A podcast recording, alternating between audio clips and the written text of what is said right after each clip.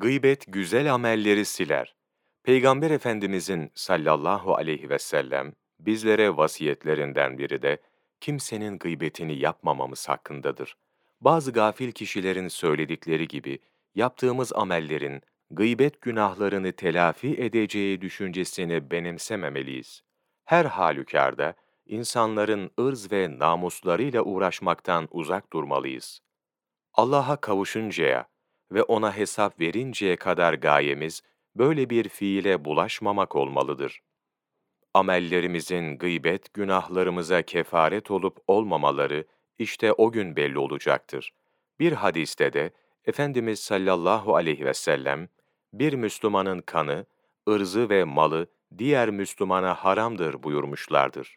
Tirmizi Aliül Havvas rahmetullahi aleyh bu konu üzerinde şöyle konuşurdu. Herhangi biriniz bir Müslümanın gıybetini yapıp da sonra kendi kendine benim öyle güzel amellerim var ki yaptığım gıybetin günahlarını bağışlatır demesin.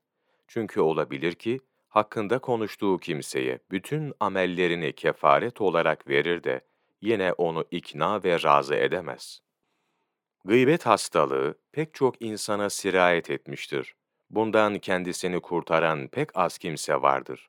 İnsanlar çoğunlukla arkadan bir yüzle, yüz yüze geldikleri vakitse diğer bir yüzle kendilerini gösterirler. Akıllı kimse kendi hakkındaki gıybetlere üzülmeyen kimsedir. Üzüleceğine sevinmelidir. Çünkü o kimsenin öcünü Hak Teâlâ, kıyamet gününde kesinlikle alacaktır. Hakkında gıybet yapılan kimse ne dilerse, dilediğini yapandan almış olur. Bu ahitle amel etmek isteyenler, doğru bir şeyhin yardımına muhtaçtırlar. Şeyhi o kimsenin elinden tutarak, kıyamet gününün korkunç taraflarını gösterir. O kimse de, kalbiyle bu dehşet gününün durumunu duymaya ve görmeye başlar. Orada hangi amellerin geçerli veya geçersiz olduğunu görmüş ve anlamış olur.